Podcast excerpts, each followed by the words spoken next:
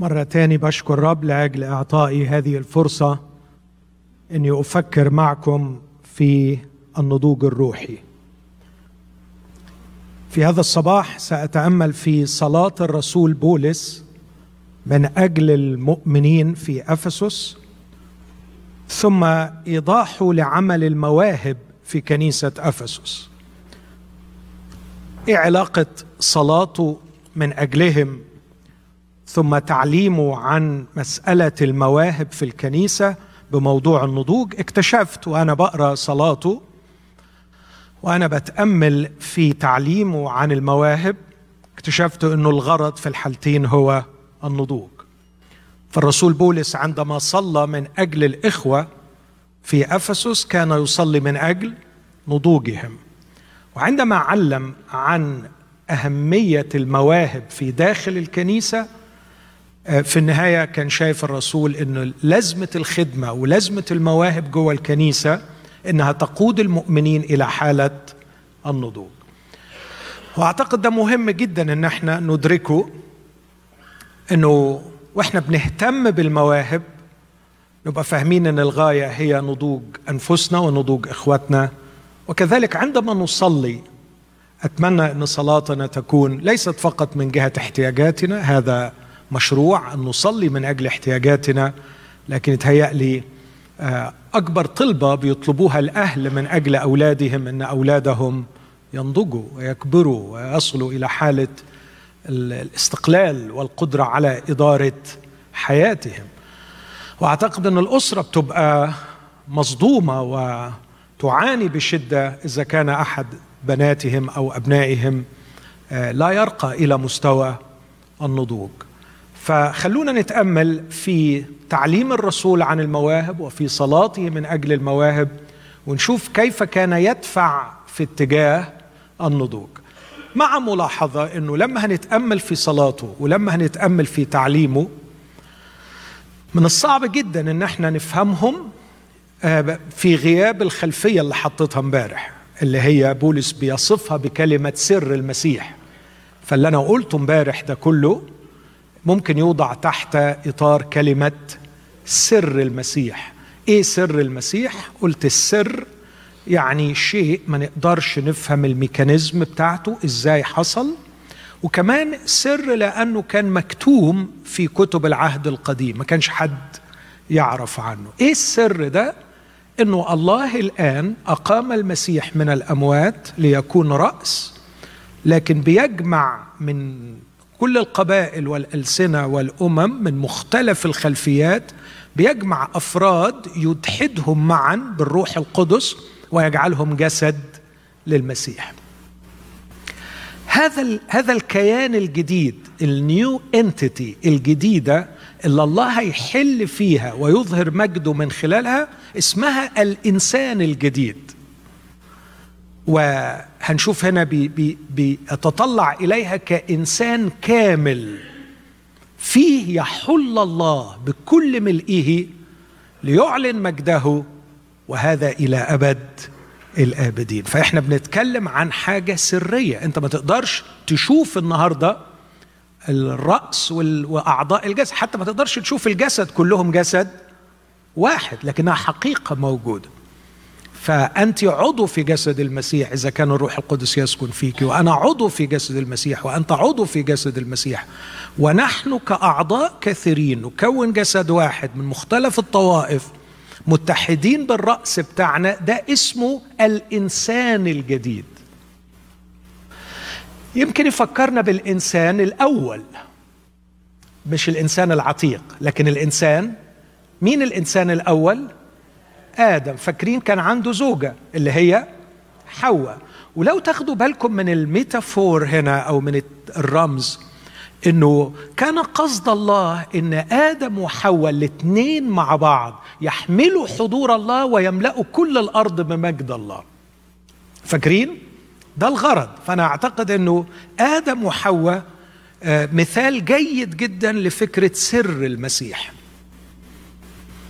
ولو تفتكروا أنه خد حواء من جنب آدم وخدها بعد إيقاع سبات عليه.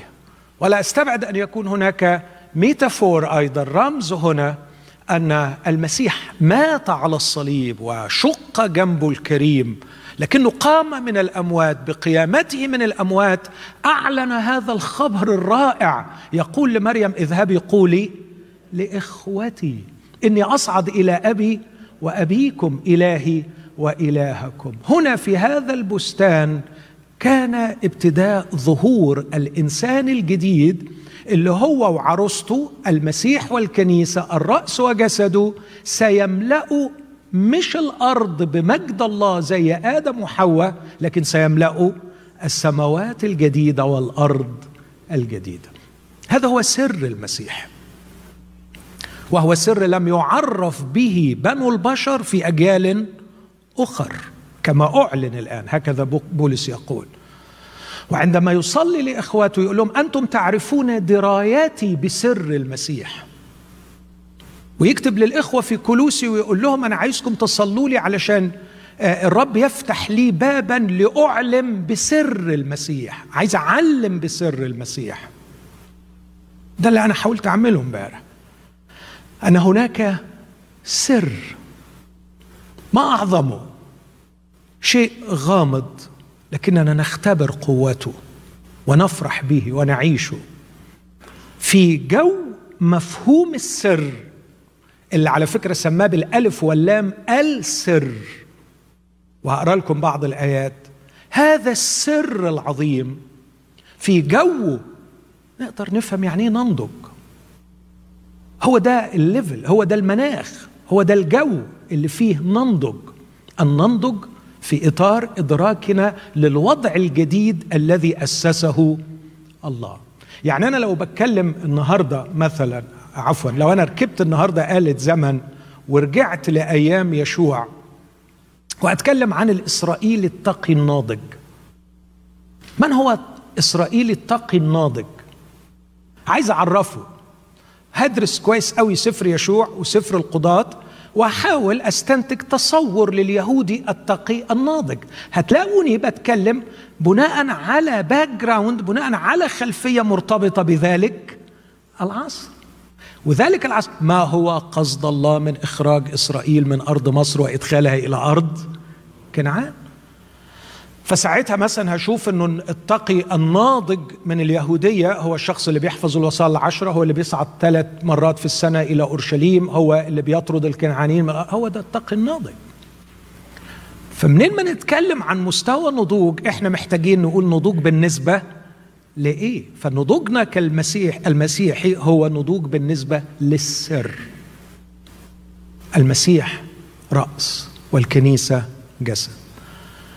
وعشان كده ما تستغربوش لما هتلاقيني أتكلم عن إنه علامة رهيبة من علامات النضوج هو قدرتنا على الاتحاد بعضنا مع بعض.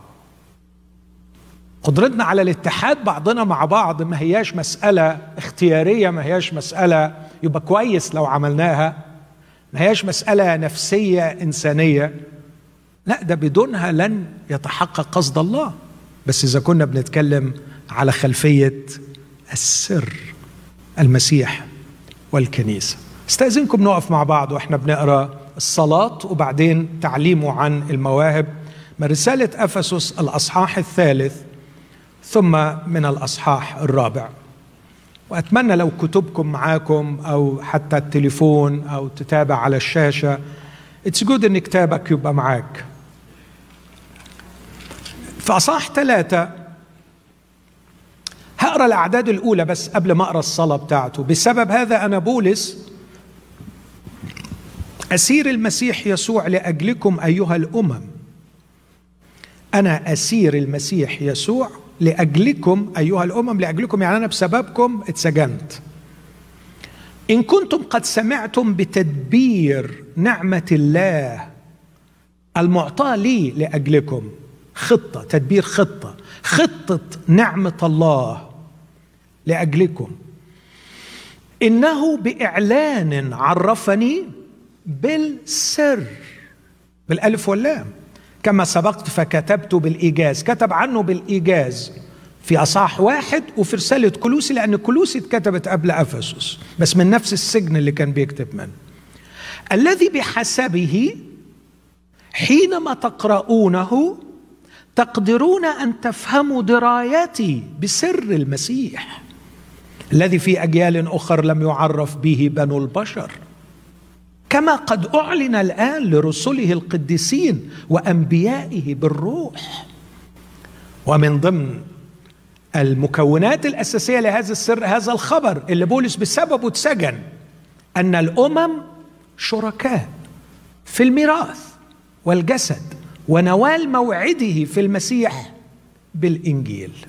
الذي صرت أنا خادما له حسب موهبة نعمة الله المعطاه لي حسب فعل قوته. لي أنا أصغر جميع القديسين أعطيت هذه النعمة أن أبشر بين الأمم بغنى المسيح الذي لا يستقصى وأنير الجميع. تخيل إنه بعد الكلام ده ب 2000 سنة إحنا في ككنيسه محتاجين نتعلم السر لأنه مش فاهمينه. بولس بيقول أنا شغلتي أنير الجميع فيما هو شركة الشركة اللي لينا. شركة السر المكتوم منذ الدهور فالله خالق الجميع بيسوع المسيح. لو تفتكروا الكلام اللي كنا بنقوله امبارح هذا السر سيؤول إلى إيه؟ والنهاردة بيعمل إيه؟ بص لكي يعرف الآن عند الرؤساء والسلاطين في السماويات بواسطة الكنيسة بحكمة الله المتنوعة حسب قصد الدهور. كل ظهر ليه قصد بس في قصد بتاع كل الدهور. كل ظهر ليه قصد لكن القصد اللي إحنا بنتكلم عنه ده اسمه قصد إيه؟ ده قصد بتاع كل الدهور. ده أعظم مقاصد الله. الإنسان الجديد يسوع والكنيسه حسب قصد الدهور الذي صنعه في المسيح يسوع ربنا. يسوع الذي به لنا جرأة وقدوم بإيمانه أي إيماننا بيسوع عن ثقة.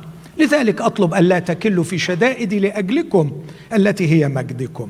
بسبب هذا بقى لأنه السر رهيب بهذا الشكل وعظيم بهذا الشكل. أحني ركبتي لدى أبي ربنا يسوع المسيح الذي منه تسمى خلوني أقراها طبعا هنيجي لشرحها في الترجمة لكن نقول تسمى كل العشيرة كل عشيرة في السماوات وعلى الأرض لكي يعطيكم بحسب غنى مجده.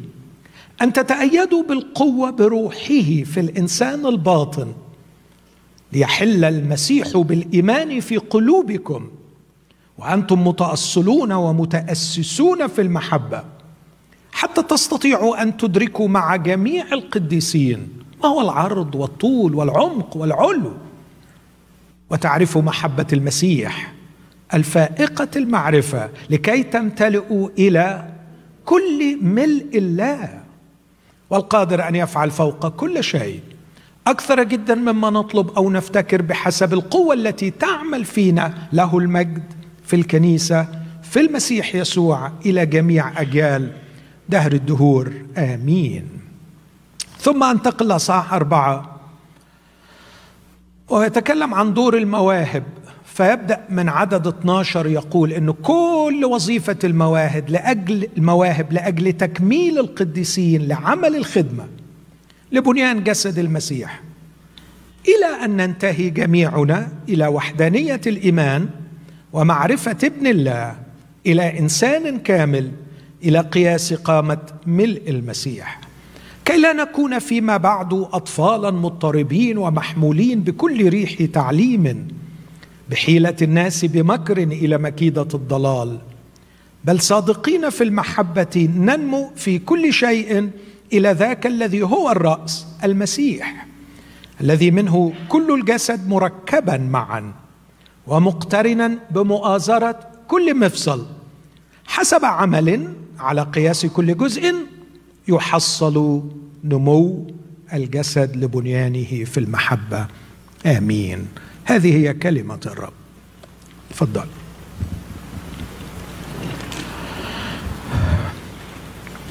واضح أن الرسول بولس كان مأخوذا مبهورا غارقا بكل عقله وكيانه في السر منبهرا بهذا السر. وعندما استعرض جمال السر وعظمة السر اكتشف أن حتى سجنه ظلما وعدوانا واضطهادا هو أمر يسير بسبب روعة هذا السر. والجميل يا أحبائي أنه لم يكتب عن هذا السر كما كتب وهو في السجن. لكن الأمر الثاني هو أنه ابتدأ يصلي من أجل إخوته لكي ينضجوا. صلي من أجلهم لكي ينضجوا في هذا الطريق طريق السر. حابب أأكد أو كفاية اللي أنا قريته عن السر. المقدمة اللي في أصحاح ثلاثة أعتقد واضح أنه كرر فيها مسألة السر ويعني أكد عليه. اقروا أرجوكم أرجوكم أنتوا تاني. آه، أفسس من أولها واقروا كلوسي واقروا آخر أصحاح في روميا. هتقروا كلام كتير عن هذا السر لكن طبعا أكثر مكان تكلم فيه عن السر هو أفسس. فبقول بسبب هذا أحني ركبتي لدى أبي ربنا يسوع المسيح. الصلوة دي فيها ثمان نقط هعدي عليهم بسرعة. النقطة الأولى لمن يصلي؟ لمن يصلي بولس؟ يصلي إلى الأب. ووصف الأب هنا بهذا الوصف الذي منه تسمى كل عشيرة في السماوات وعلى الأرض. كلمة عشيرة في اللغة اليونانية باتريا وباتريا من باتروس الأب. فكتير قوي من المترجمين احتاروا. فهتلاقي ترجمات إنجليزية كتير هتلاقي أنه بترجمها fatherhood وترجمات تانية families. فالبعض بيقول أنه الأب الذي هو مصدر كل أبوة. هو الأركي تايب هو النبع لفكرة الأبوة. وهذا تفسير مقبول وصحيح لكن الكلمة اليونانية تميل أكثر مش للأبوة لكن للعيلة. وكلمة العيلة في اليونانية قريبة جدا من كلمة الأبوة وهذا مفهوم لأنه العيلة اللي بيخليها عيلة إنها طالعة من أب واحد. فعشان كده بيبقى في قرب في اللغة اليونانية كبير لكن في النهاية علينا أن نفسر الكلمة في ضوء القرينة. أنا أميل إلى أنها العيلة وليست الأبوة. لكن هيبقى عندنا مشكلة إنه بيقول كل عشيرة فهل المسألة عائلات كثيرة؟ برضو الكلمة اليونانية پاسا پاتريا بتفكرني بكلمة تانية مهمة في تيموساوس الثانية 3 16 في اليوناني لما يقول باساجرافيا ولما قال باساجرافيا دايما تسمعوا المعلمين بيحتاروا في معنى الكلمة دي. هل هي كل كتاب موحى به من الله أم كل؟ الكتاب موحى به من الله. وأعتقد أنها نفس المشكلة هنا.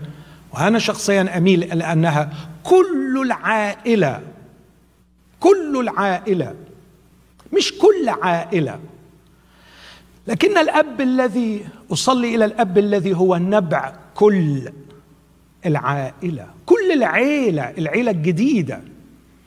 العيلة اللي بيقول عنها في اصح واحد إنه السر ده متخطط له من زمان قوي لأنه مش بس اختارنا فيه قبل تأسيس العالم لكن سبق فعيننا للتبني بيسوع المسيح لنفسه. فإحنا معينين أن نكون ابناء فهو نبع هذه العائلة. عائلة لها أب واحد. لكن للأسف برضو المشكلة ما تبقاش اتحلت خالص لأنه بيقول في السماوات وعلى الأرض. لكن حلها عندي ممكن أشوفها من ناحيتين. أشوف أن أبويا السماوي هو نبع العيلة الكبيرة دي وده يملأ قلبي بمشاعر الحب وأفعال الحب نحو إخواتي لأن إخواتي طالعين من نفس الأب. دول أولاد أبويا دول لحمي ودمي الروحي. فنحن من أب واحد. وعشان كده لو تاخدوا بالكم في اصحاح أربعة قال أب واحد. أب واحد للكل وعلى الكل وبالكل لكن في في كلكم. أنا ممكن كأب أكون بخدم ناس كتير بس في ولدين بس هم اللي طالعين من صلبي لحمي ودمي. فنحن أبناء أب واحد كعائلة. وهذه العائلة في السماوات وعلى الأرض. ممكن نفهمها بمفهومين. المفهوم التقليدي القديم اللي تعودت عليه الكنيسة أن تقسم الكنيسة إلى الكنيسة المجاهدة والكنيسة المنتصرة وهذا ليس بعيد. فجزء من الكنيسة الآن جزء من العيلة موجود فين؟ في السماء. والجزء الآخر لم يزل يجاهد على الأرض لكن الاثنين عيلة واحدة وكنيسة واحدة. لكن أيضا أعتقد أن بولس في هذا الجو كان مشغولا بأمر آخر أن عائلة الإنسان الأول كان مجال سيادتها وازدهارها وإثمارها هي الأرض. لكن العائلة الجديدة في السماوات وعلى الأرض. هذه العائلة الجديدة التي انتجها هذا الأب العظيم أبو ربنا يسوع المسيح. هذه العائلة سيكون محل سكناها المعروف ومجال عملها وازدهارها وإثمارها. ليس الأرض كعائلة الإنسان الأول. في سلسلة نسب الرب يسوع في لوقا ثلاثة لأنه لوقا عايز يكتب عن يسوع الإنسان فعاد به إلى آدم. وحد فاكر آخر كلمة عن آدم؟ ابن الله. آدم ابن الله. وحواء ابن لله. وآدم وحواء كونوا عائلة الله على الأرض ليحملوا حضوره. نعمل الإنسان على صورتنا كش اكثروا واثمروا واملأوا الأرض. واخضعوها وتسلطوا عليها وانشروا مجدي فيها انشروا مجدي في كل الأرض. كان فكر الله إنه مش السماوات بس تحدث بمجد الله لكن كان فكر الله أعمق من كده. إذا كانت السماوات غير العاقلة تحدث بمجد الله امال الانسان الكائن العاقل يعمل إيه؟ مش يحدث بمجد الله ينشر مجد الله ويملأ الأرض بمجد الله. لكن الإنسان الأول فشل. جاء أبونا بالابن البكر جاء أبونا بالإنسان الثاني بالابن الحبيب الذي به سررت. جاء الأب نبع الأبوة ونبع العيلة. أتى إلينا بالإنسان الجديد يسوع المسيح وأوجد له حواء أيضا بالموت بالصليب والقيامة وأحضرها له. فاكرين يقول عن حواء إنه عمل إيه؟ أحضرها له لو تاخدوا بالكم أفسس خمسة يقول إن المسيح أسلم نفسه لأجل الكنيسة لكي في النهاية؟ يحضرها لنفسه كنيسة مجيدة. العريس والعروسة يعملوا العيلة. بس هذه العيلة ليست مصمم أن تتناسل جسديا لكن أن تتناسل روحيا. ومقدر لها ومصمم لها وهذا هو مجد السر. ألا تملأ الأرض بمجد الله فقط حتما ستملأ الأرض. قولوا أمين. لكن ستملأ السماوات والأرض. أحني ركبتي لدى أبي ربنا يسوع المسيح الذي منه تسمى كل العائلة كل العائلة في السماء وعلى الأرض أو في السماوات وعلى الأرض. جزء منها هناك جزء منها هنا لكن العيلة دي في يوم من الأيام ستملأ السماوات والأرض بمجد الله لأن هذا هو محلها المختار هذا هو مقرها هذا هو عنوانها هذه هي وظيفتها هذا هو مآلها. أن تملأ السماوات والأرض بمجد الله. مين أكتر واحد هيبقى فرحان في الوقت ده؟ الأب. الأب. الأب وهو يشوف ولاده ويبقى فرحان بولاده. وهم يملؤون السماوات والأرض بمجده. ولو تتذكروا أحبائي إيه هو مجد الله؟ حد فاكر اللي قلته امبارح؟ برافو. مجد ذاته. اغرف كده من قلب ربنا وطلع. طلع. تطلع إيه؟ صلاح بر حق حب خير. ده مجده. مجده لا يستمد من شيء يملكه لكن مجده في كينونته. هذه الكينونة لا يعبر عنها إلا اللي خارجين من أحشائه. لازم يكونوا اولاده شبهه علشان يقدروا يسكبوا ما في أحشائه في السماوات والأرض. فلما أقول ينشروا مجد الله في السماوات والأرض يعني هيملوها إيه؟ خير. هيملوها حب هيملوها صلاح هيملوها نور. طب وهو ربنا جواه مجد كتير قوي كده بحيث يملى السماوات والأرض؟ آه طمنكم. آه جواه كتير قوي. يعني يقدر يغرق السماوات والأرض بالحب؟ نعم. وتبقى كل الكائنات تعيش في حالة حب أنا ما أعرفش شكلها إيه الكائنات دي بس أنا متيقن إنها تبقى أغرب من الخيال في عددها وفي جمالها وفي إمكانياتها. أنتوا بتشوفوا الخليقة الأولى؟ كحيانة إزاي؟ لا مش كحيانة دي خليقة. اتفرج على السمك في البحار اتفرج على الطيور اتفرج على الحشرات اتفرج على الإبداع. السماوات الجديدة والأرض الجديدة أعظم ملايين المرات ملايين المرات. من حيث العدد ومن حيث نوعية الكائنات بس مين العيلة اللي مسؤولة عن ملئها؟ بمجد الله ومحبة الله الإنسان الجديد الإنسان الكامل المسيح والكنيسة. أنا أقول الصدق أشعر الآن برغبة إني أحني ركبتي وأسجد لأبي. فعلا أشعر برغبة عميقة. هل كل هذا يا أبي؟ هل كل هذا؟ لقد جئتك أشتهي طعاما. لقد جئتك وكل ما أحلم به أن لا أعود املا بطني بخرنوب الخنازير. جئتك يا أبي أشتهي غفرانا لخطاياي الكثيرة. جئتك أشتهي إنقاذا من جحيم عادل أستحقه. جئت أشتهي نجاة من عقوبة خطية فعلتها.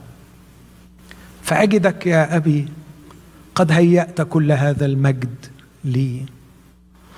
لكني أشعر أيضا بالإعجاب والانبهار بالعريس. أنظر إليه بحب وانبهار وعشق. ما أجملك وما أروعك. وأنت تخوض ليلة الصلب المظلمة بمفردك لكي تأتي بنا نحن. أنت لم تنم في خدر وفي سكون كآدم لكي تأتي منه حواء. لكن أنت ذقت بنعمة الله الموت. أنت سحقت على الصليب. يا عريسنا يا رأسنا يا حبيبنا يا منشانا يا مصدرنا سحقت لكي ما تكون هناك عروس هي الكنيسة.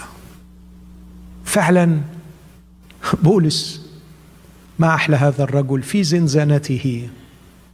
كان يصلي. لكنه اكتشف أنه يشعر بأنه يحتاج أن يسجد فقام وسجد. أمام غنى وسمو نعمة هذا الآب الذي خطط لكائنات بشرية. لكن يا إخوتي لا عجب ما هو من البدء لما خلقنا خلقنا على صورته هو كده هو قصد كده هو قصد كده. لمن يصلي للآب؟ لكن ما هو موضوع الصلاة؟ بيصلي من أجل إيه بالظبط أو من أجل مين بالظبط أرجو ان نركز في النقطة دي. أعتقد إنه هو بعد ما وصف مين الآب قال في عدد 16 لكي يعطيكم هذا الآب بحسب غنى مجده المجد اللي كنا بنحكي عنه بحسب هذا الغنى الرهيب في صلاحه وبره وحقه ونعمته وحكمته إلى آخره أن تتايدوا بالقوة بروحه في الإنسان الباطن. فمن هو موضوع الصلاة هنا؟ الإنسان الباطن. إنسانك الباطن. إنساني الباطن. وده خلينا نقف وقفة مهمة. إن بولس لم يكن مشغولا بالإنسان الخارج. بولس هو اللي عمل التقسيمة دي. في كورنثوس الثانية أصحاح أربعة بيقول العبارة الشهيرة دي لأنه إن كان إنساننا الخارج يفنى فالداخل يتجدد يوما فيوم. فميز بولس بين ال two components بتوع الإنسان أي واحد في حضراتكم أي واحد مننا دلوقتي في جزء منه فيه عنصر روحي وفي عنصر جسدي. العنصر الجسدي الخارجي سماه الإنسان الخارج. العنصر الروحي الداخلي سماه الإنسان الباطن. بولس لا يطلب قوة للإنسان الخارج لكن يطلب قوة للإنسان الباطن. اسمحوا لي أحبائي إن كنتم تسمحوا لي بعتاب رقيق. إذا راجعنا تسعين في المية من صلواتنا نجدها متجهة إلى الإنسان الخارج. ويعيش فين ويسكن فين ويأكل إزاي ويروح إيه ويسوي إيه ويجيب إيه وما يجيبش إيه. لكننا لا نهتم بالإنسان الباطن. مع إنه لاحظوا إنه الإنسان الباطن يسير في اتجاه مضاد تماما الاتجاه العكسي للإنسان الخارج. فالإنسان الخارج يفنى لكن الداخل يتجدد ينمو. الله مشغول بالإنسان الباطن. بين قوسين هذا لا يعني أن الله غير مهتم بإنساننا الخارج. لكن دايما كان الرب يسوع يقول يا جماعة كل كل الحاجات مهمة. حتى شعره من راسك مهمة. لكن في اولا اطلبوا اولا. في اولا يبقى في ثانيا وثالثا وعاشرا. في أولويات. نعم الإنسان الخارج مهم. وسيقيم في يوم من الأيام. لكنه باعتباره الوعاء الحامل للإنسان الباطن. باعتباره الوسيلة التي من خلالها الباطن يعبر عن نفسه في عالم مادي. لاحظ النقطة دي جوهرية جدا. أنا دي بتحيرني هو ليه ربنا خلق المادة؟ ما هو من الأزل كائن روحي الله روح مش كده؟ وأكيد خلق ما أعرفش بقى على مدار ما فيش سنين ما أقدرش أقول ملايين السنين لأنه الزمن ده حاجة جت مع خلق الأرض. لكن الله خلق كائنات روحية كثيرة ملائكة ودول أعداد مهولة وعائلات مختلفة وأنواع مختلفة فهو يعيش كروح مستمتع وسط كائنات روحية كثيرة. لكن فجأة طلعت حكاية المادة فصنع المادة. خلق الله السماوات والأرض. وبقى عندنا الله الذي هو روح وعندنا الكون المادي. ويبدو زي ما الدكتور عماد شحادة ليه تعبير حلو يقول مش الانفجار الكبير ال Big Bang انفجر انفجرت البتاعة الصغيرة دي فعملت لكن بيسميه انفجر الحب فخلق. الحب انفجر فخلق. يس ربما قصد الله أن يوجد المادة ليجعلها محملة بمجده وهو غني لأنه بحسب غنى مجده. فأراد أن يجعل ليست فقط الكائنات الروحية تحمل مجده لكن أيضا الكائنات المادية. كل ما هو مادة كل ما هو حجر كل ذرة تراب كل ورقة شجر. الكائنات المادية الحية والغير حية. لكن لاحظ. هذا هو الله الذي هو روح وهذا هو الكون اللي عدله ووضبه وتكوين واحد بيحكي لك القصة كيف أعد الكون المادي. وبعدين بقى يا حبيبي راح حاطط فيه كائن مزدوج في جزء روحي وجزء مادي. اللي هو مين؟ الإنسان. فده ما خلقهوش زي ما خلق الكون المادي لكن لو تاخد بالك في قصة الخلق بتاعته ما قالش لتخرج الأرض بشرا.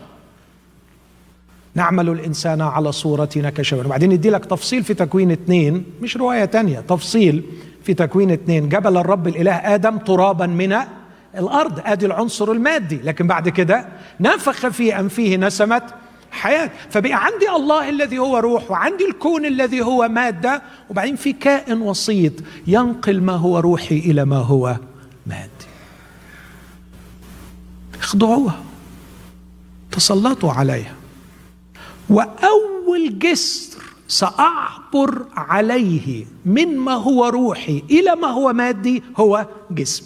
أول حاجة مادية بتقابلني في طريقي للتعبير عن الروحي في المادي هو الجسم. وعشان كده الجسم ده لازم يحترم ولازم يقدر ولازم أخلي بالي منه.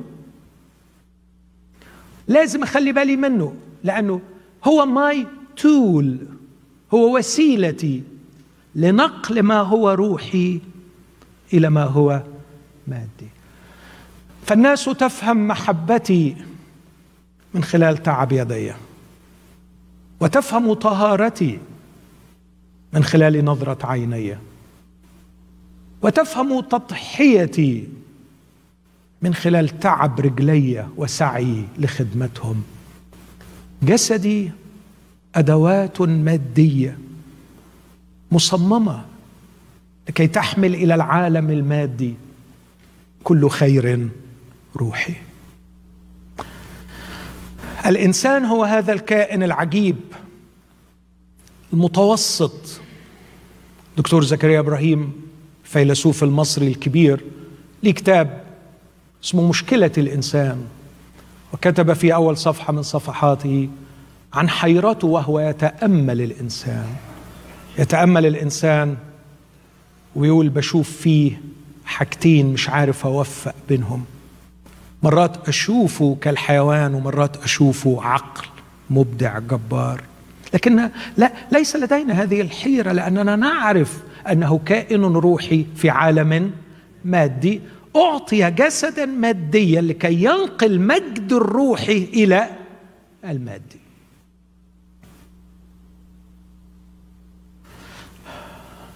الجسد غلبان. يعبر عن الكيان.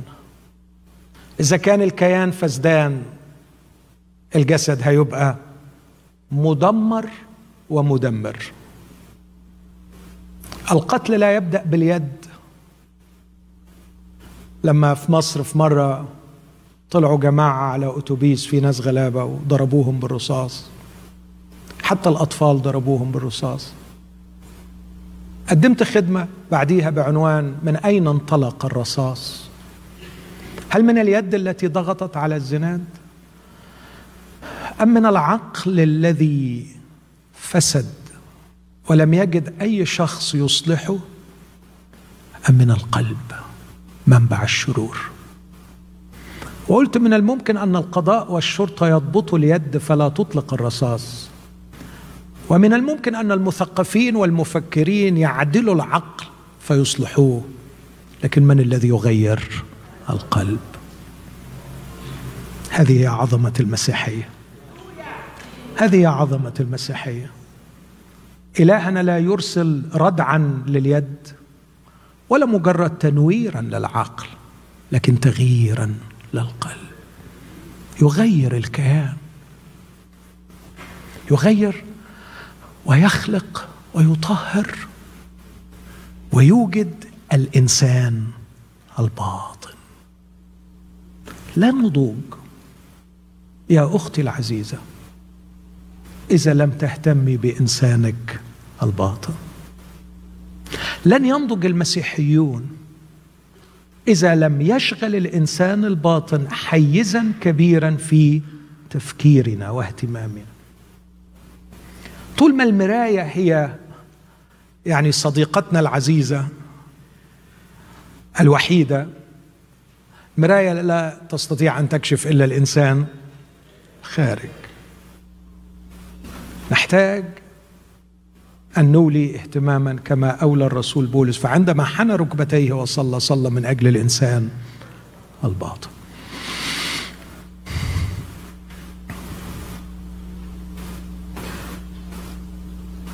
لا أريد أن أطيل في تعريف من هو الإنسان الباطن. يكفي اللي قلته هو الكومبوننت الروحي اللي جواك الذي خلق بعمل الروح القدس. لكن ماذا يطلب له بولس؟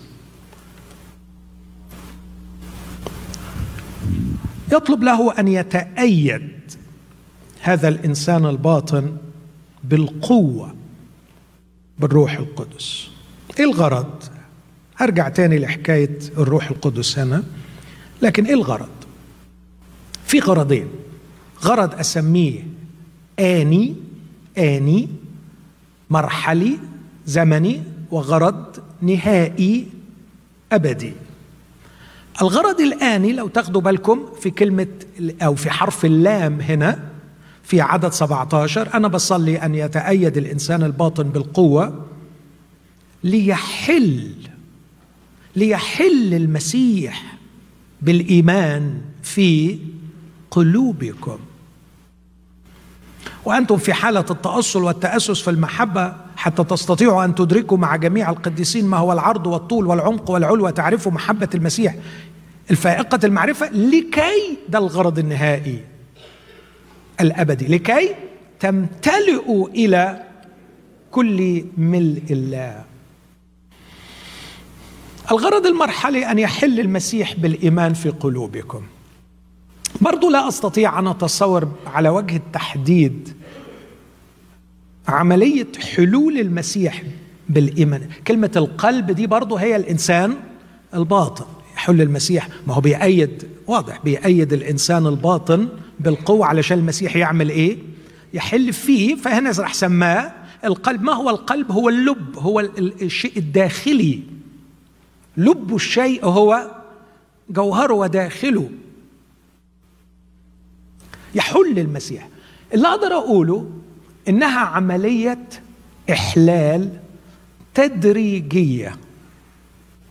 حتى يمتلئ الكيان الداخلي بشخص المسيح. يحل يحل يحل يحل. وعلى قدر حلول المسيح قدر اختفاء الذات. على قدر اختفاء آدم مني. آدم الساقط الإنسان العتيق. آه كم أشتاق إلى مزيد من الحلول. صلي معايا وأنت قاعد. أن يحل المسيح بالإيمان في قلبي. ما هو الإيمان؟ هو وسيلة الاتحاد بالمسيح. هنجيلها النهارده يمكن في نفس الوعظه دي مش عارف بقى ربنا يسهل في الوقت. الإيمان لأنه الإيمان هو وسيلة الاتحاد بالمسيح. إحنا اتمناه على أنفسنا وهو اتمنى على نفسه. ده معنى الإيمان. فصرنا في حالة عهد علاقة عهدية زوجية علاقة جميلة. قد توحدنا صرنا واحد. هذا فعل الإيمان فينا. طهر بالإيمان قلوبنا بمعنى أنه طهرنا بالإيمان إنه وحدنا مع يسوع. وحدنا بهذا الطاهر. يحل المسيح بالإيمان في قلبي. يحل بشخصيته. يحل بفكره. يحل بطريقة منطقه. يحل بأسلوب كلامه يحل باحشائه يحل بذكائه يحل بضبطه وربطه يحل المسيح فنتغير من مجد إلى مجد. وتصبحي شخصية مجيدة. أنت متخيل الغنى ده؟ أنت متخيل؟ متخيل الجمال؟ أنا متيقن إنكم مش مصدقيني. طب يعني يعني أنا ممكن أقول عن الله إنه جلوريوس جلوريوس جاد صح؟ إله مجيد. بس تعرف إن قصد الله إن أنت تبقى إنسان مجيد glorious person glorious ربنا عايزك glorious عايزك ممجدة. آه ما أنا عارفة. هيمجدني لما يجي. لا حضرتك فهميني صح. اللي هيمجدك ده اللي هيمجده لما يجي ده جسمك عشان يتحمل المجد اللي جوه. لكن هو دلوقتي بيمجد في مين؟ نتغير من مجد إلى مجد. فين؟ بره ولا جوه؟ جوه الشخصيه فتبقى glorious person يعني إيه glorious person يعني أول ما أدخل حتة الناس تقع. يسوع كان بيقوم الناس مش بيوقعهم على فكرة. طب كده أول ما أخر زيت كده و glorious تعرف يعني إيه glorious person يعني تبقى ذكي. تبقى متواضع. تبقى جميل في أخلاقك. تبقى طاهر في عينيك. تبقى حلو. تعرف تبقى إيه في الآخر؟ هقول لك على حاجة غريبة. تبقى خبز. لأنه أجمل شخص شفته في حياتي صار خبزا. وأكلناه فصرنا نحيا به. تعرف كده لما تبقى بتتاكل؟ تبقى كولابل تتاكل. زي يسوع. زي يسوع. إيه جمال يسوع إنه بيتاكل؟ بيتاكل. هو قال من يأكلني؟ يحيا بي. تعرف إن الرب عايز يحولنا إلى كائنات تؤكل؟ وعندما تؤكل تعطي حياة للآخرين. Glorious person. معقول؟ yes ربنا يعمل حاجات تقيلة كبيرة. طب أنت متصور يعني يخليك glory يعني خليك سوبرمان تطير مثلا؟ على فكرة هو عامل الدبانة بتطير يعني. لو انت يعني شايف انك لو طرت هتبقى دي حاجة ما حصلتش الدبانة بتطير.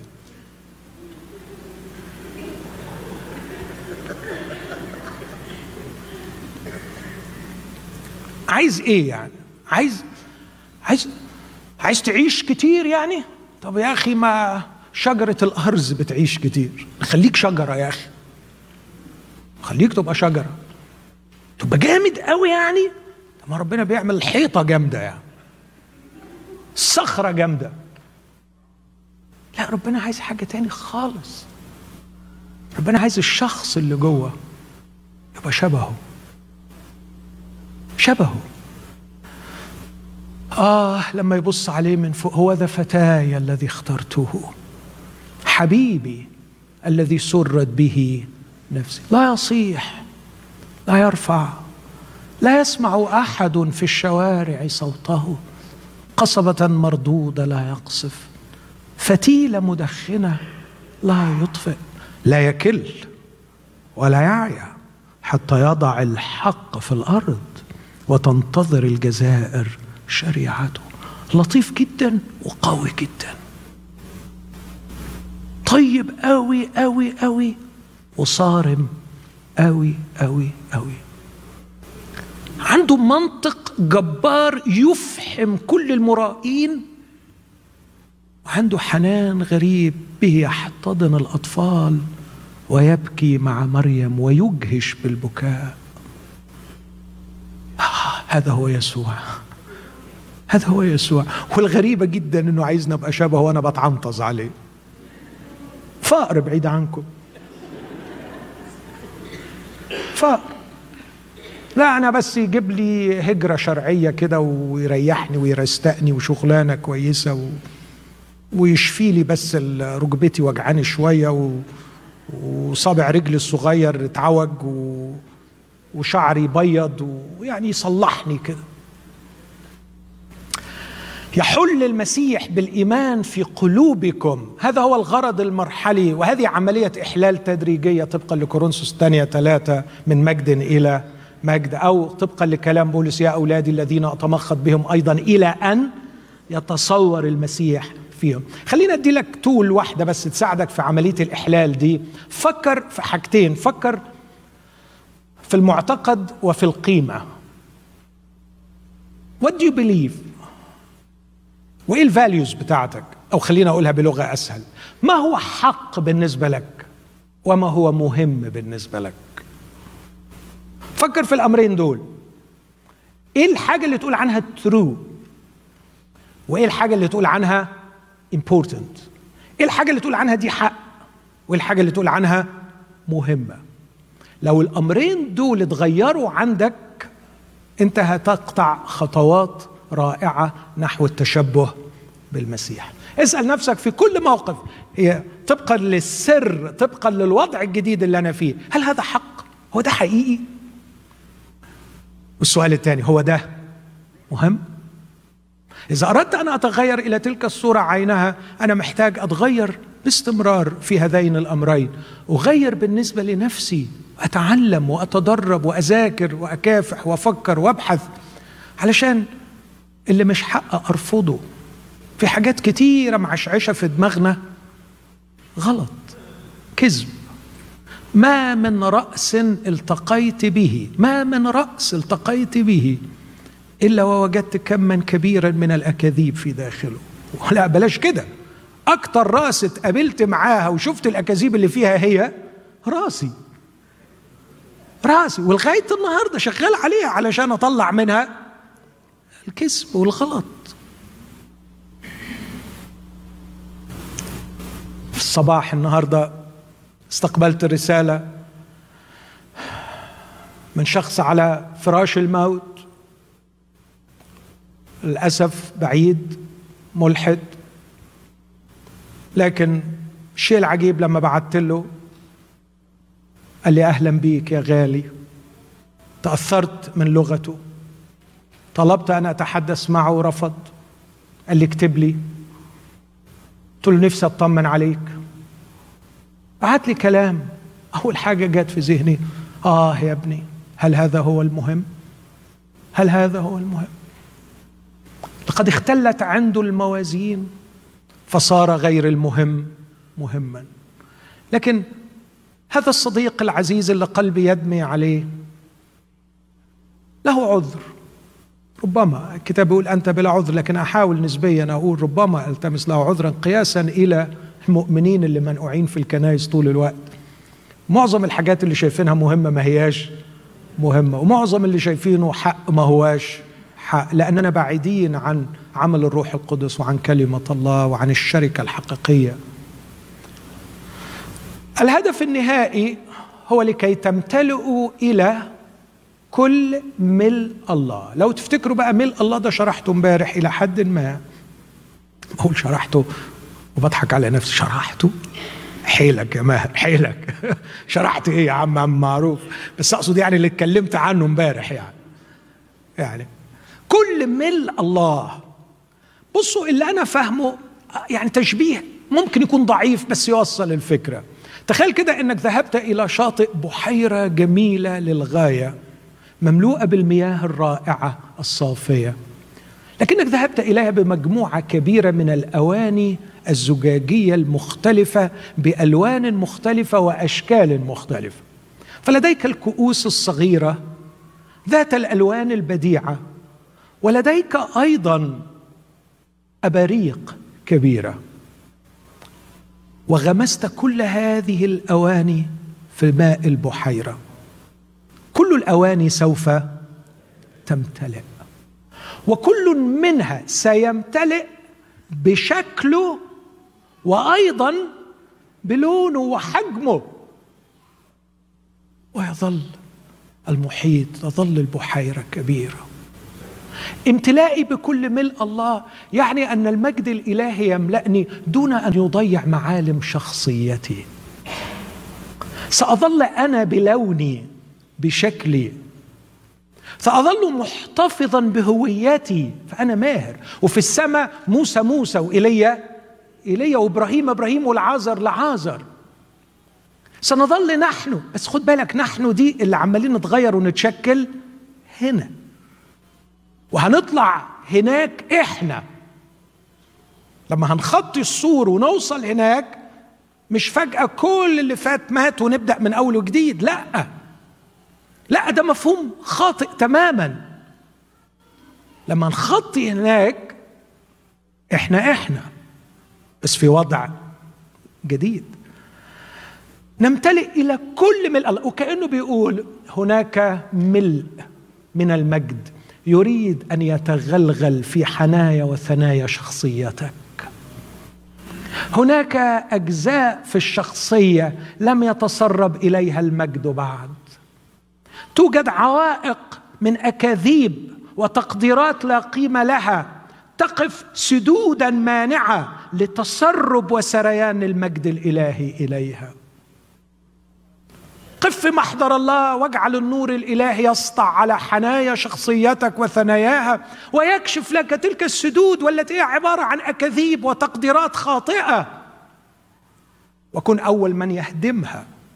لا تنتظر الله أن يجيزك في البلوى المحرقه أو في الألم لكي يهدم لك رغما عنك سدودك.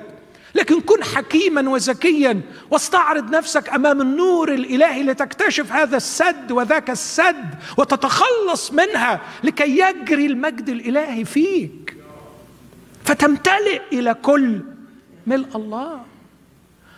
بيضطر أبونا المحب في الآخر لأنه الغبا بعيد عنكم راكبنا وقايلين على المهم.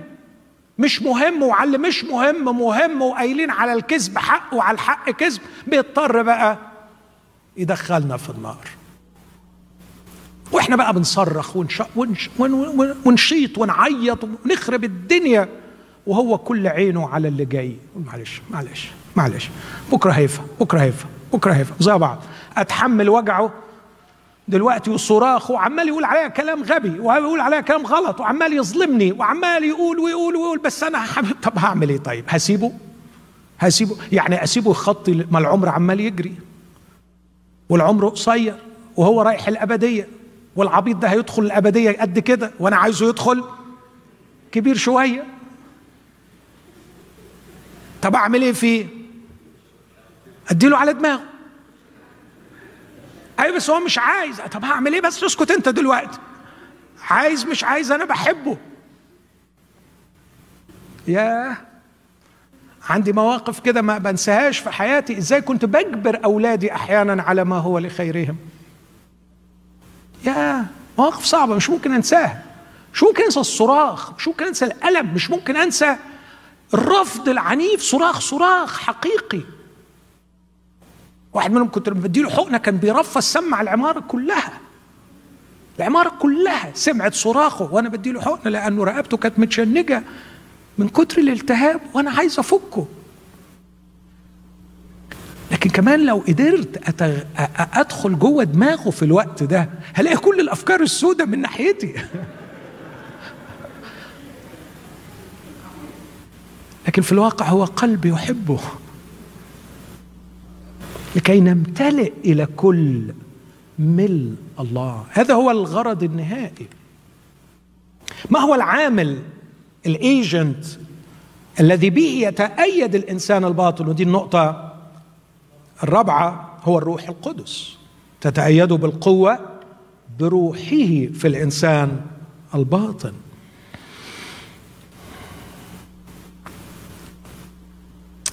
مش كتير علشان الوقت. ما هو المناخ؟ المناخ الذي فيه تتم العملية دي هو المحبة. المحبة في اتجاهها الرأسي وفي اتجاهها الأفقي. بص اسمع النص كده. ليحل المسيح بالإيمان في قلوبكم. فين؟ وانتوا فين؟ وانتوا فين يحصل الكلام ده؟ وأنتم متأصلون كشجرة ومتأسسون كبناء فيراك شجرة لها جذور تتأصل ويراك بناء له أساس يتعمق. أين أمد جذوري وأين أبني أساسي؟ في المحبة. المحبة في اتجاه الأفقي أولا حتى تدركوا مع جميع القديسين في, في حبي والتحامي بإخواتي القديسين. ما هو العرض والطول والعمق والعلو؟ أنا اعتقادي البسيط أنه بيتكلم عن السر. لأنه كل الفكر مشغول بالسر. شوف مقاصد الله في هذا السر. فتدرك هذه الأبعاد. تدرك العرض والطول والعمق والعلو.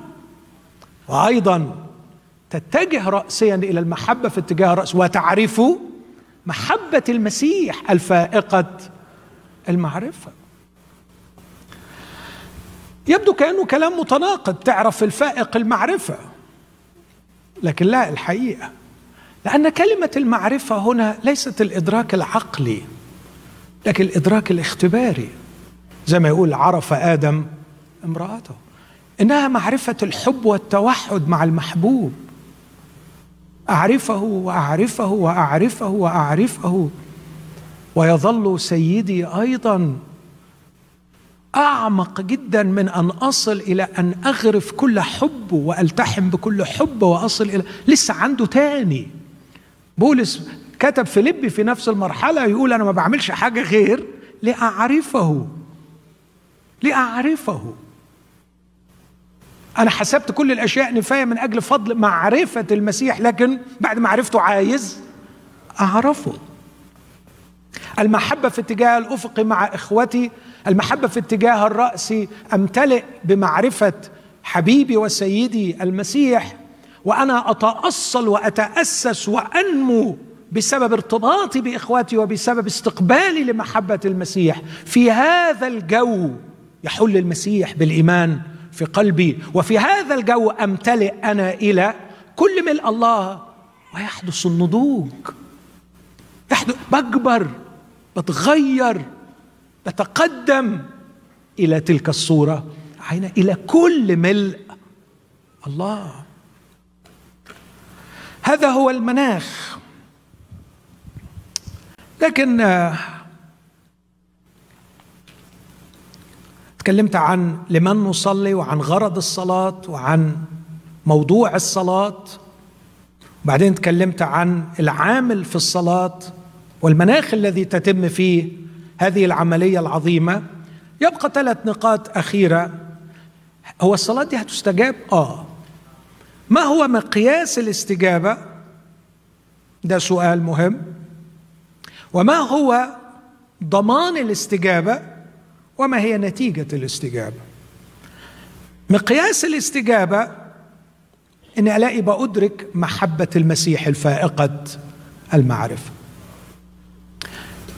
منين ما تقعد معاه تلاقيه ممتن. ممتن لأنه محبوب. ما فيش حاجة تخلق الأخلاق الراقية زي الامتنان. فكر معايا في الكلمة دي وافتكرها وابحث ابحث علميا حتى ابحث علميا. ادخل اعمل research عن ال gratitude وأثره في الأخلاق. مفيش حاجة تخليك أخلاقك عالية إلا إنك تكون ممتن. الامتنان يملأك بالتواضع.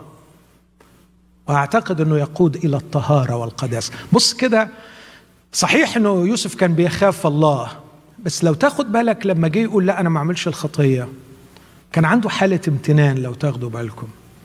هو ذا سيدي لا يعرف معي شيئا في البيت وقد دفع ليدي كل شيء ولم يمنع عني أي شيء إلا أنت لأنك امرأته. فكيف أصنع هذا الشر العظيم؟ واخطي إلى الله. يعني مش زي ما إحنا بنفهمها أحيانا إنه لأنه بيقول أنا ربنا هيحاسبني. It wasn't like that. لكن راجل ممتن. ما أقدرش ما أقدرش أعض الإيد دي. ما أقدرش أخون. ما أقدرش أخون. أنا مش حقير علشان أخون. الراجل اداني كل حاجة. أكتر شيء يوجد أخلاق هو الامتنان وأكتر شيء يوجد الامتنان هو إنك تكون مغمور بالحب. مغمور بالحب. يا يا يا على غمر الحب في الأصيل بس لما يبقى حد كده اصيل ومحترم والرب يسوع أكيد خلقنا عشان كل واحد فينا اصيل ومحترم يعني أقل حاجة يعني. مقياس الاستجابة إنه أجد نفسي كلما أتأيد بالقوة بروح الله في الإنسان الباطن أجد نفسي أكثر امتنانا وأكثر وعيا بمحبة المسيح الفائقة المعرفة. ما هو ضمان الاستجابة القادر أن يفعل؟ فوق كل شيء أكثر جدا مما نطلب أو نفتكر بحسب القوة التي تعمل فينا. ما هي نتيجة الاستجابة له المجد في الكنيسة في المسيح يسوع إلى جميع أجيال دهر الدهور؟ أنا ليه قد إيه بوعظ؟ للأسف أنا ما ببصش في الساعة بس أي ثينك أنا قمت. أنا قمت 11 إلا ربع. قمت بالظبط كام؟ 11 طيب. عشان يبقى ضميري مستريح اخد كمان عشر دقايق.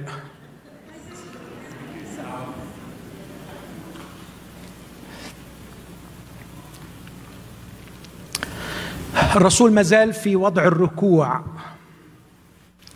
وبعدما وجه تضرعه إلى الرب أراه لم يقم بعد وابتدأ يتضرع إلى الإخوة.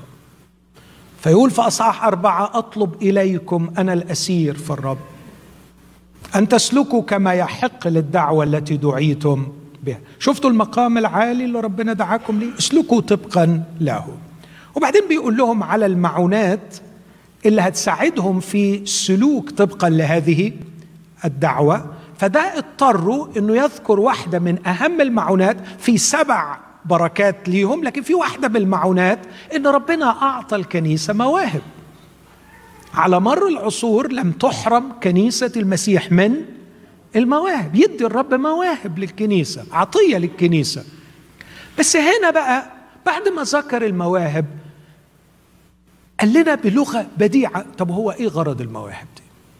هو ربنا عايز إيه من المواهب دي؟ عايز إيه من المواهب؟ عشان نأسس طوائف ونأسس كنايس ونعمل مؤتمرات و... لا الحقيقة لا الحقيقة مش كده. لكن يقول هذه الكلمات لأجل عدد 12 تكميل القديسين لعمل الخدمة. أرجوكم نقراها على بعضيها. دول مش حاجتين لكن حاجة واحدة تكميل القديسين لعمل الخدمة.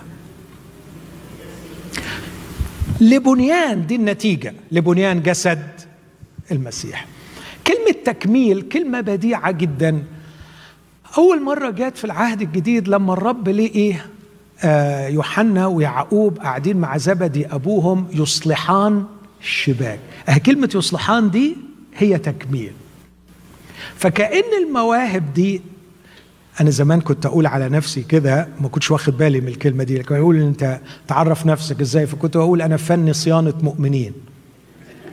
عارفين التعبير ده في مصر؟ فني صيانة. فني صيانة ثلاجات فني صيانة بوتاجازات فني صيانة تكييف. فأنا طول الوقت منقوع مع المؤمنين عمال أظبط في دماغ ده وأظبط في أخلاق ده وأظبط في سلوك ده. فلقيت روحي حاسس إن أنا مجرد عامل صيانة فني صيانة للمؤمنين. فتكميل القديسين هي إنك تظبط المؤمنين علشان يصلحوا للخدمة. نتيجة قناعة عميقة إن كل واحد فيهم مخلوق ليكون خادما. خادما. ما فيش حد بس مخدوم. حكاية إنه الناس تترص على الكراسي وناس تخدمهم. لا اللي إحنا فيه ده عمل استثنائي عمل إسعاف. إنه بنجيب حد عنده شوية حاجات يساعدنا بيهم. لكن الكنيسة الحقيقية هي شركاتنا بعضنا مع بعض. هي قعدتنا وشنا في وش بعض. وانفتاح قلوبنا لبعض والشركة الحبية التي تتحمل سخافات بعضنا البعض وشغلة المواهب إنه كل ما يلاقوا اتنين مش راكبين في بعض آه يبقوا محتاجين إيه؟ إصلاح أو إنه ده ابتدأ كده يعني آه، يتغول ويسيطر فيروحوا يعملوا له إيه؟ آه يقلصوه شوية علشان يكملوه يقلصوه علشان.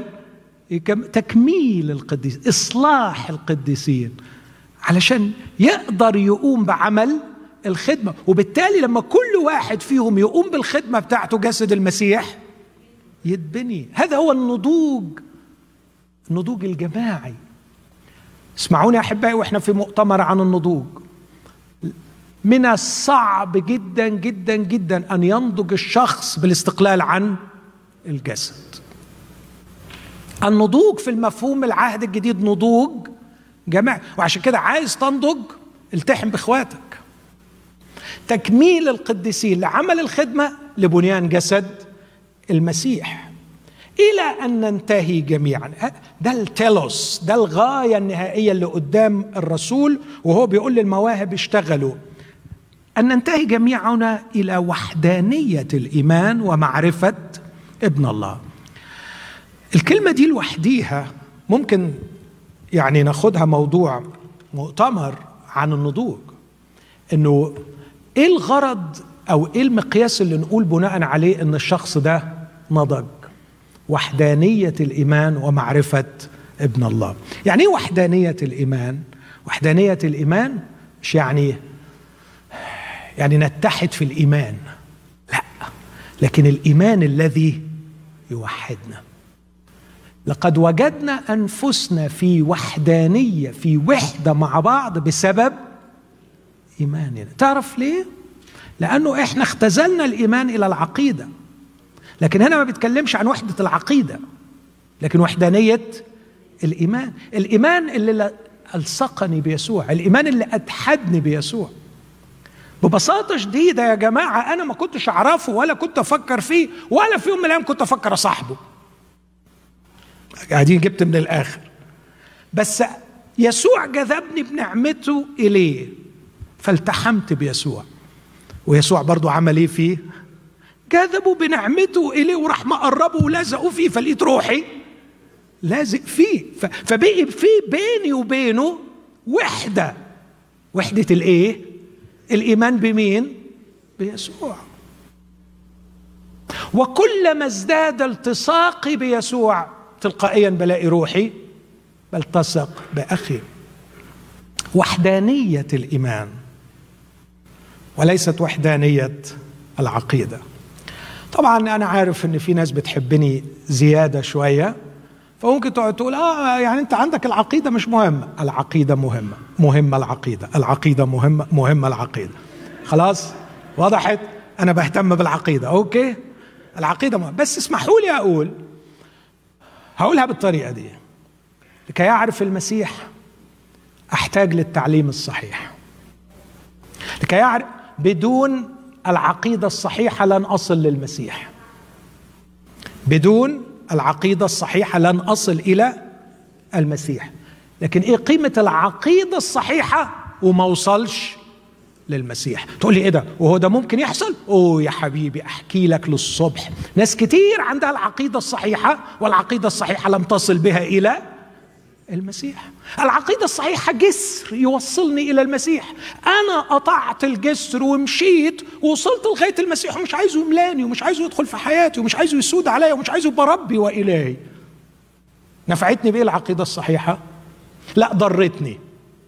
لأنه في أمل كبير جدا في واحد ما يعرفش العقيدة الصحيحة إنه يوصل للمسيح.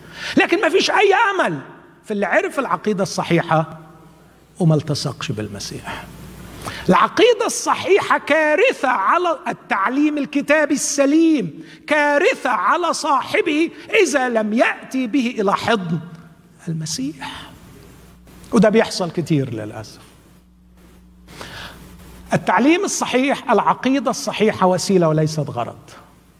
الله لم يدعونا للعقيدة الصحيحة الله دعانا إلى المسيح يسوع. نعم نعم نعم هقول تاني. أحتاج للعقيدة الصحيحة لكي أصل إلى المسيح لكن ليس كل من عرف العقيدة الصحيحة التزم والتصق بالمسيح. والدليل الأخلاق البايظة الشرور الكتيرة عدم المحبة يا أخي الإدانة المستمرة الشر اللي طالع منك يتبعتر يمين وشمال الأذى اللي كل اللي بيقرب منك بيتشوك. ما أعتقدش إنك ملتصق بالمسيح رغم إنك عارف العقيدة الصحيحة.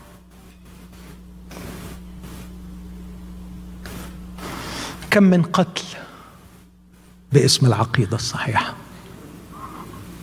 كم من قتل يجري وفي داخل المسيحية.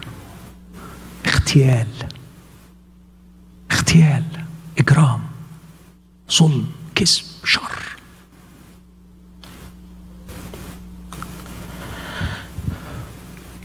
الوحدانية وحدانية الإيمان. لازم أعلق على كلمة في بداية الأصحاح ده المجتهدين أن تحفظوا وحدانية الروح برباط السلام. ففي وحدانية الروح وفي وحدانية الإيمان.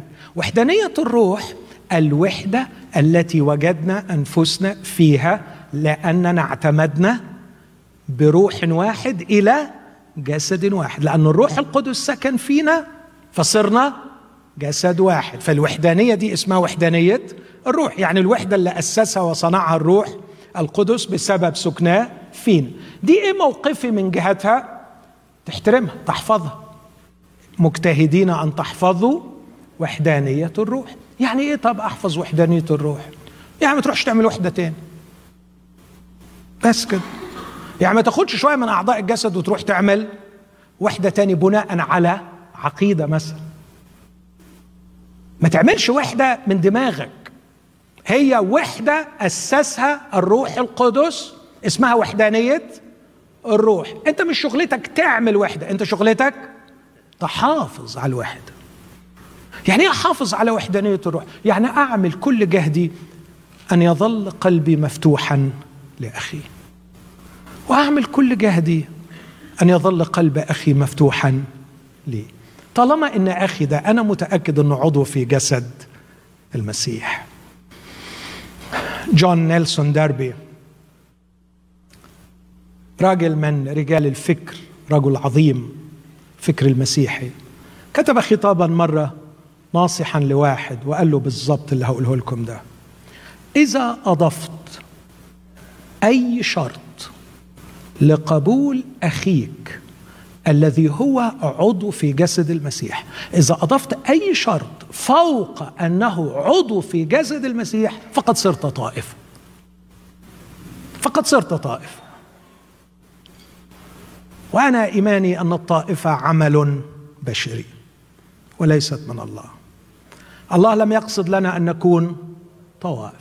الله قصد لنا أن نكون جسدا واحدا. أمين؟ عارف إن كلامي هيزعل الناس بس هجري على الله. وقريب هقابله وهو هيحاسبني. أحب اخواتي من كل الطوائف طالما أنهم أعضاء في جسد المسيح وأخدمهم بعناية. لأنهم أعضاء في جسد المسيح. ولن أضيف شرطا واحدا لكي أقبل أخي فوق أنه عضو في جسد المسيح. وعندما أضيف شرطا آخر بدأت في تأسيس طائفة. طب واحد يقول لي طب إحنا لقينا روحنا في طوائف نعمل إيه دلوقتي؟ خليكم في طوائفكم الله يطول عمركم. ما تعملوليش مشاكل. خليكم في طو... كل واحد يقعد في طائفته لا ام سيريس آه أنا خواف. ماشي. كل واحد يقعد في طائفته ما حدش يسيب طائفته الله يطول عمركم. بس ليا رجاء؟ وأنت في طائفتك افتح قلبك لأخوك اللي في الطائفه الثانية بس. كتيره دي افتح قلبك لأخوك اللي في الطائفه الثانية وحبه بنفس القدر. لأنه عضو في جسد المسيح. وعندي خبر مش حلو ليك. خبر مش حلو. إنه أول ما نعدي السور ونطلع هتكتشف الفضيحة دي يا أخي. إنه ما كانش فيه خالص. طبعا وهتطلع تلوش فوق على طائفتك unfortunately لازم أقول لك الحقيقة. خبر وحش أنا عارف بالنسبة لك. هتكتشف إنه مفيش طائفه فوق. وعشان كده كتبت مرة كلمة بلغة ساخرة أدبية بس طبعا ما اتفهمتش والناس قعدت تقول كلام. قلت الذين وجدوا هويتهم في طائفتهم سيعانون أزمة هوية حادة في السماء فأنصحهم بعدم الذهاب.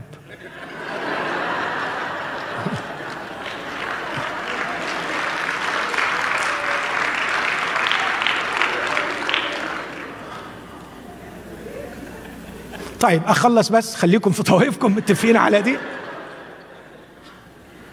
لكن افتح قلبك لأخيك افتحي قلبك لأختك فالارتباط الوحيد الباقي والابدي هو عضويتي في جسد المسيح.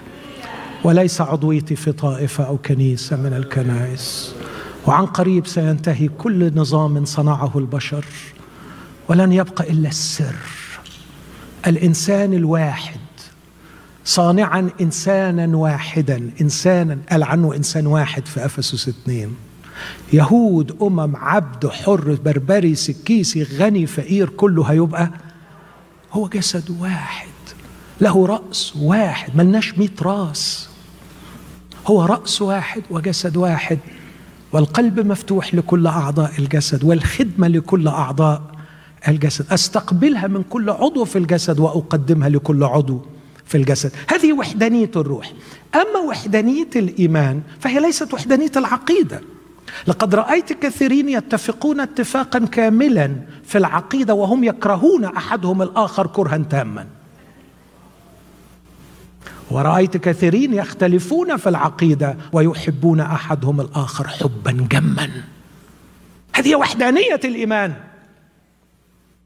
لسنا مدعوين لوحدانية الطائفة بل لوحدانية الروح ونحافظ عليها. لسنا مدعوين لوحدة العقيدة. في العقيدة نختلف ونقعد نخبط دماغاتنا في بعض ونعصر ونفكر ون... وأتحداك وتتحداني وتنظف لي دماغي وانظف لك دماغك وهنقعد طول عمرنا بنحاول إن إحنا نتعلم ولا هنوصل أبدا لكل التعليم. اضطريت أكتب لبعض أحبائي رسالة الأسبوع الماضي بصدد مشكلة معينة. فقلت لهم عندنا طريق ضيق كمعلمين أو كخدام للكلمة طريق ضيق وإحنا بنعلم الكلمة. خلوا بالكم منه لأنه على جانبه حفرتين. الحفرة التي على اليسار الا نحترم النص الكتابي. عدم احترام النص الكتابي قلة أخلاق في التعامل مع النص. إني أملي على النص أو إني ما اخدش اللي النص بيقوله. لا يليق. لكن الحفرة على اليمين ليست أكثر إهانة وهي أن أتصور أني فهمت كل النص. وجبت آخره وخلاص وهو على كده قفلته. دي إهانة للنص. لا تقل عن الإهانة الأولى. أن لا تحترم النص. ومت... النص بيقول يا عمي النص بيقول لازم تحترمه. بس إذا تصورت إنك فهمت كل اللي قاله النص وجبت آخره وخلاص ما حدش تاني يقلب مرة زمان كنا بنتناقش في اجتماع كده بسيط وبعدين واحد ما كانش بيتكلم ابدا. بس في اليوم ده اتكلم وقال كلام حلو. فبعد ما قاله قال هو إيه الكلام الحلو اللي أنا قلته ده؟ بصوا بقى ما حدش يقول أي حاجة تاني عشان ما يبوظش الكلام الحلو اللي أنا قلته. كان سعيد جدا باللي هو قاله. ففي في ناس بيتعاملوا مع النص كده. بص بقى أنا بعد اللي قلته ما حدش. لا لا مؤاخذة في ناس هتقول تاني. ما تزعلش مني. كان في قبلك أشطر منك وقالوا وجي بعديهم اللي قال وهنفضل اكزوستبل النص. تعرف ليه؟ لسبب بسيط. لأنه كلمة الله. كلمة الله. لكل كمال رأيت حدا أما وصيتك واسعة. جدا جدا جدا. هذا هو النضوج. النضوج إنك ما تعملش طائفة جديدة. النضوج إنك تفتح قلبك لأخوك. حتى وإن كنت في طائفة مختلفة. هو ده النضوج. إنك تبقى مفتوح لإخواتك أعضاء جسد المسيح. النضوج إنك تحترم النص بس ما تفترضش إنك جبت آخره. وحدانية الإيمان ويرتبط بها ومعرفة ابن الله. أعرف يسوع. هذا هو النضوج. إلى أن ننتهي جميعنا إلى وحدانية الإيمان ومعرفة ابن الله. إلى إنسان كامل. إلى قياس قامة ملء المسيح. كلمة الإنسان الكامل هنا نقدر نفهمها بمعنيين. إنه الفرد يكون ناضج بس مش ده المعنى اللي أميل إليه. لكن إلى الإنسان الكامل لغاية ما نوصل لقصد الله في السر. إن الرأس يتلم على الجسد ويطلع الإنسان الكامل الجديد اللي قال عنه في أصحاح اتنين إنسانا واحدا هنا إنسانا كاملا. هو كان إنسان واحد جابه من اليهود والأمم مرتبطين بالرأس بقي في إنسان واحد. دلوقتي هيبقى في إنسان كامل لما كله يجي ويكتمل. ويجتمع الشمل من كل قبيلة ولسان وشعب وأم. ننتهي إلى هات لنا من فضلك العدد ده عدد 13 إلى إنسان كامل. في هذه الحالة قياس قامه ملء المسيح. ملء المسيح قلت إنه الله يحل في المسيح والمسيح يحل في الكنيسة. فالكنيسة ملء الذي يملأ الكل في الكل. هذا هو الغرض النهائي الذي نريد أن ننتهي إليه قياس قامة ملء المسيح أي أن نتشكل ونتطور من خلال عمل المواهب فينا لنكون متسعين بالقدر الكافي لحلول المسيح فينا وامتلاءنا بالمسيح على قياس قامة ملء المسيح لكي ما نصل إلى القياس الذي قصده هذا الملء لكل واحد فينا. فالقياس عندك غير القياس عندي لكن قياس قامة ملء المسيح. المسيح الذي يملأ الكنيسة ويملأ كل واحد في الكنيسة بقدر معين. هذا هو النضوج الروحي. اللي أعتقد أنه ممكن لو عايزين نصلي بحاجة النهاردة تعالى يا ناصف صلي معانا من فضلك وتصلي تصلي بينا. إنه خلونا نقف مع بعض وإحنا بنفكر في الإنسان الباطن. نهتم بيه شوية. لا شويتين ثلاثة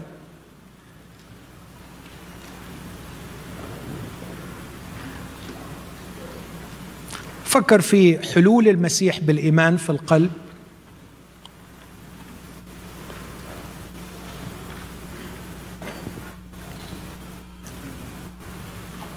أفكر في وحدانية الروح ووحدانية الإيمان. كما اشتاق أن أكون هذا الناضج أو أمضي في طريق النضوج. لكي أمتلئ بك وأتغير إلى صورتك. وأحب إخوتي توحد بهم.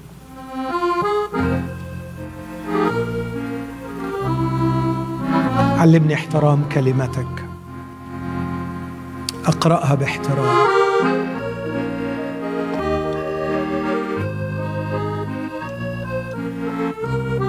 خلي الوقت اللي جاي وقت توبة إذا كان الرب كشف لك عن حاجة محتاج تتوب عنها. كل الأخطاء اللي أنا ادنتها في حديث اليوم أنا سقطت فيها. ولولا أني سقطت فيها لولا أني عرفتها. ما كنت أعرفها إلا لأني سقطت فيها لكني تبت. والرب غفر لي. وكما غفر لي الرب يغفر لك الرب. دعونا نصلي بعضنا من أجل بعض أن يقودنا الرب للخروج من الطفولة الروحية.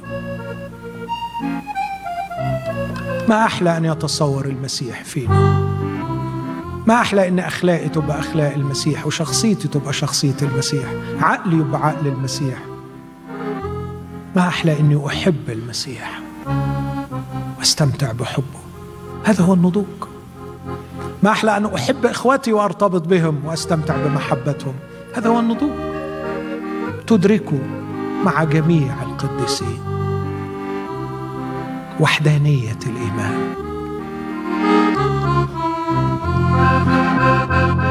اسمك يا فدينا بصدق أتينا وشوق القلب إليك ورفعنا عنينا عليك ادينا. شوفك نفرح رنم يا شعب لاسمك يا فدينا بصدق أتينا وشوق القلب إليك.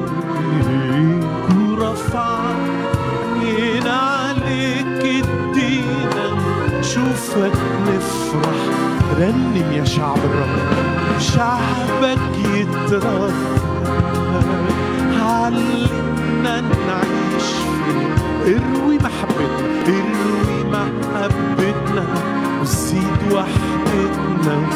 متعنا بسكناك شعبك يترفع يا رب علمنا نعيش في رضاك.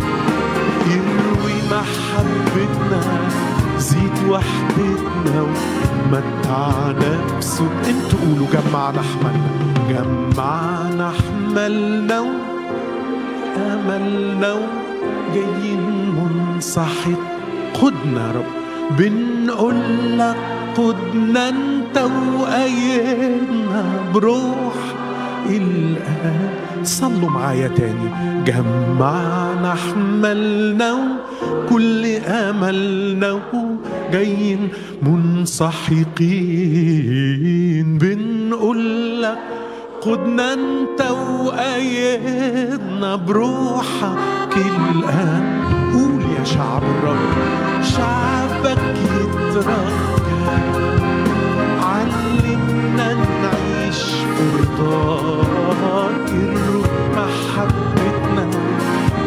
وحدتنا متعنا بسكناك شعبك يترجى علمنا نعيش في رضاك اروي محبتنا. زيد وحدتنا. متعنا بسكناك يمكن خطوينا يخزينا ماضينا وضعف الروح. لكن تهدينا وروحك فينا يداوي كل جروح. صلي تاني. يمكن خطوينا تخزينا ماضينا وضعف الروح. لكن تهدينا وروحك فينا يداوي. كل جروح رنم يا شعب الرب شعبك يترجى علمنا نعيش في رضاك اروي محبتنا زيد وحدتنا ومتعنا بسكناك شعبك يترجى علمنا نعيش في رضاك اروي محبتنا زيد وحدتنا ومتعنا بسكناك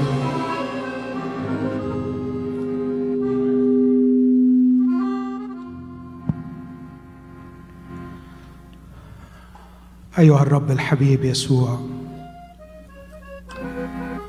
يا من تحملت عبء الصليب واستهنت بالخجل لأنك احببتنا أتضرع إليك من كل قلبي أن تقودني مع إخوتي لمزيد من الحب لك. لا تسمح أن نخزيك لا تسمح أن نكسر قلبك. سامحنا واغفر خطياتنا. عندما تصرفنا كثيرا كأطفال. عندما أذينا أحدنا الآخر. عندما جرحنا بعضنا بعضا. عندما فكرنا بالسوء في قلوبنا على إخوتنا. عندما رأينا المخطئ يخطئ ولم نرجعه عن طريق ضلاله. وعندما رأينا العاثر والساقط ولم نمد يدا لإعانته. لو كنت أنت هنا على الأرض ما كنت فعلت هذا. اغفر خطياتنا وأعنا. أيدنا يا أبانا. أيدنا. إنساننا الباطن ضعيف. أهملنا غذاؤه أهملنا تعليمه أهملنا تدريبه اغفر خطياتنا ربنا يسوع لم نطع وصيتك عندما قلت لنا اطلبوا اولا. ملكوت الله وبره. قد طلبنا أشياء كثيرة. لا علاقة لها بإنساننا الباطن. أيها الرب الحبيب يسوع يا من تبحث عن مكان حلول لك فينا. اغفر خطياتنا لأننا أغلقنا قلوبنا في وجهك. سمعناك كثيرا تقول ها أنا واقف على الباب وأقرأ. كنت تريد دائما أن تدخل في شركة أعمق معنا. بتحبنا بتحبنا من كل قلبك.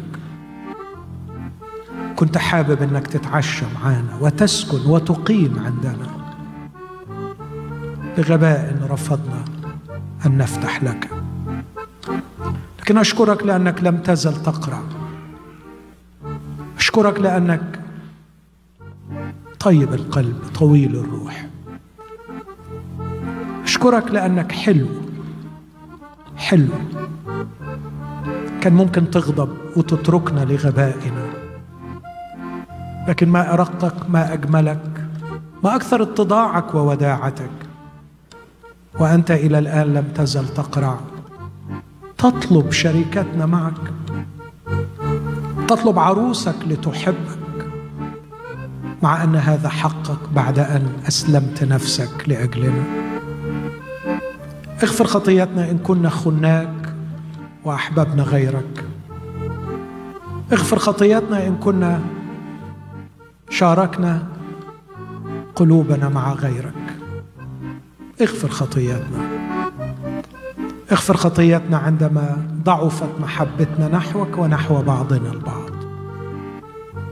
واسمح الآن وجدد أذهاننا اسمح الآن واغسل أقدامنا اسمح الآن وارجعنا من طريق آخر. لا نعود لسيرتنا الأولى لكن نبدأ بداية جديدة معك. أبانا المحب لأجل يسوع اسمع واستجب لنا. امين